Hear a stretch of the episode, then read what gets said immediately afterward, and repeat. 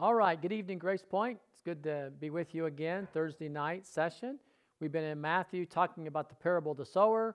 Uh, we talked to, first of all, all about repentance and how we have to have a soft heart toward the Lord, be willing to hear, be willing to see, and God will pour out the mysteries of the kingdom, the secrets of the kingdom to us, just like his disciples. And then if we don't soften our heart, we talked about last week about deception and delusion, how the word even says when people suppress the truth in unrighteousness, they get turned over to delusion.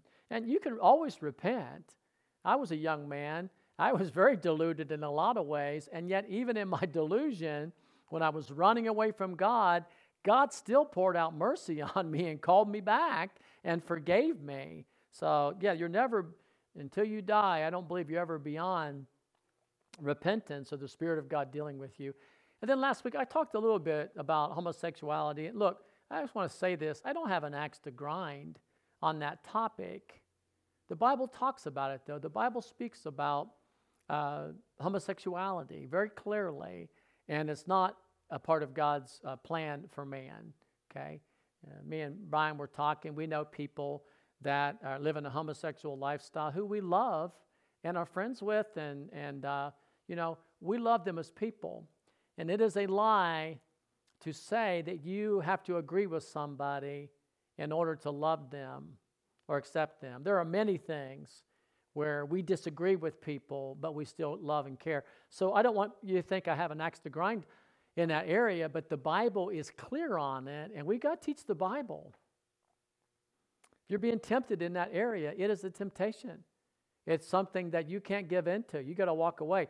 Uh, the scripture does not say that you were born that way. And if you believe you were born that way, you can be born again by the Spirit of God and you can change. Hey, there were many men that were adulterers and they gave their life to Jesus and they became faithful husbands. There were many men that looked at all different types of pornography and were sexual addicts, and, and those things are wrong. Not, not one thing is wrong and another's not. Those things are wrong, and they've been forgiven, they've been cleansed, and their hearts have been purified before God, and they don't look at those. When I was a young man, I had all kind of things, you know, I would look at and put, put on my eyes. But when I got, gave my life to Jesus and He purified me, I quit looking at stuff like that. I could truly say, well, I was born that way. I like women, I like how they look. I still, women are beautiful, right? But I'm responsible for what I put in my eyes. I'm responsible for what I believe in. I'm accountable. The only physical relationship that the Word of God approves Bible says that God created them male and female, and when a man and woman join together, leave their mother and father, and are joined together, it says they become one. And even the sexual union is a type of that oneness. It's very natural. So, again, we don't have an axe to grind on it. We're not out here hating people. I love it. If people come into our church and they struggle with that, or that's their lifestyle, come in, sit down. I come up and talk with you, uh, uh, love you, and want you to be here, but I don't agree with that lifestyle. I can't be more clear than that.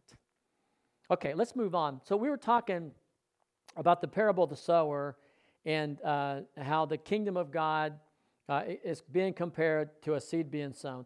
Let's pick up what Jesus is explaining this parable. He says, Listen then to what the parable of the sower means. When anyone hears the word of the kingdom and does not understand, the evil one comes and snatches away what was sown in his heart. This is the seed along the path. I want to talk about this is powerful. Uh, uh, Matthew says the word of the kingdom. The Gospel of Mark says the word. And I think the Gospel of Luke says the word of God. So Luke says when, when the sower, he sows the word of God. Mark says the sower sows the word. And Matthew says the sower sows the word of the kingdom. The word of the kingdom. Okay? So everything in the kingdom of God begins with a seed. Write that down. Now, this, Jesus said, if you don't understand this parable, you won't understand anything else in the Word. Everything in the kingdom of God begins with a seed. If you flip over to Romans chapter 10, I, I, I, can't read the whole chapter. I'm going to read one verse, and you read it in context, it's powerful. But in Romans 10, Paul says, faith comes by hearing, and hearing by the word of God. How does faith come? By hearing. Here we go again. Hearing. Got to have ears to hear. Got to have a heart that repents. Got to have eyes open. Thank God for the Holy Ghost that opens our ears, that opens our eyes, and uh, softens our heart. Amen. Faith comes by hearing, and hearing by the Word of God. You have got to hear the Word of God to be saved. You got to hear the message of the kingdom in order to be saved. Everything begins with a seed. That's why you have to teach it. You have to teach that all have sinned and come short of the glory of God. You have to teach that Jesus died for your sins and rose from the dead in order for people to be saved. Paul called it in Romans 10, right above this, he called it the word of faith. I want to ask you a question How are you saved? How are you saved? Saved by the word of God, right? Peter calls it, 1 Peter 1.23, Peter calls it the incorruptible seed, the Word of God. The same way that you're saved is the same way that you grow. You receive Christ through the Word of God, and you grow in Christ uh, through the Word of God. Flip over to Colossians.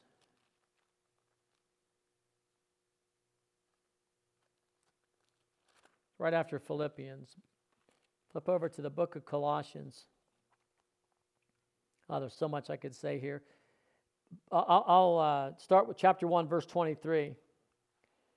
He says, Paul says, If you continue in your faith, established and firm, and not moved away from the hope of the gospel, this gospel you heard that has been proclaimed to every creature under heaven, whereof I have become a servant. Paul says, You heard the gospel, you heard words, okay? And, and, and, you believed it and you were saved. He says, Now you must stand fast in it, stand firm in it, and not let it go. Flip over to uh, Psalms chapter 1. I want to read this, and i will I'll end here tonight the key here I want you to take away from this is faith comes by hearing, and hearing by the word of God. When you hear the word, we must believe the word and put the word to action in our life. That's how you got saved. But now, as a Christian, if you're going to grow, the only way you're going to grow is by hearing the word. Why do you think preachers get up and teach and preach every Sunday? You come into church and someone's preaching, okay? They're preaching the word to you. And if you're listening and you're taking that word into your heart, one of the worst things you can do for your pastor or preacher is start thinking, oh, that's just Brother Brad. Oh, that's just, you know, Brad's on his hobby horse, or whoever your pastor is. Oh, that's just him. You get callous to the preaching of the gospel. That pastor, if he's hearing from God, God is giving him words. Sometimes it's the exact word that you need to preach to you. And when you get callous and too familiar, and you stop listening, you're doing it to your own detriment because one of the ways you hear is through verbal speaking and preaching. There's another way that you can hear from God. Turn over to Psalms chapter 1. The psalmist says, Blessed is the man who does not walk in the counsel of the wicked, nor stand in the way of sinners, nor sit in the seat of mockers, but his delight is in the law of the Lord. And I'll say, His delight is in the word of the Lord and in his word he meditates day and night. He or she will be like a tree planted by streams of water that yields its fruit in its season, whose leaf also will not wither, and whatever they do will prosper. The person that becomes a person of the word, whether you're hearing it preached or you're taking it in and prayerfully reading it, allowing the Holy Spirit to teach you, the person that takes the word of God in, John calls it the engrafted word, and engra- allows that word to take root in their heart, right? You are going to bear fruit. Why? The sower sows the word. That is so fundamental. The mystery of the kingdom is the kingdom of God is going to come to you like a seed. Got uh, just got a, just a little bit more time. Flip over to Isaiah, and we're going to look at Isaiah chapter 55. It's powerful.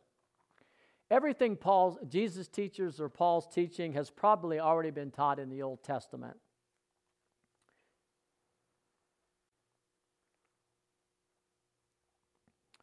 Isaiah 55, I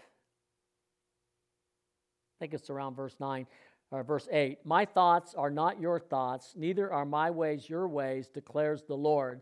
As the heavens are higher than the earth, and my ways higher than your ways, so my thoughts are higher than your thoughts. As the rain and the snow come down from heaven and do not return to it without watering the earth and making it bud and flourish, so it yields seed for the sower and bread for the eater. So is my word that goes forth from my mouth.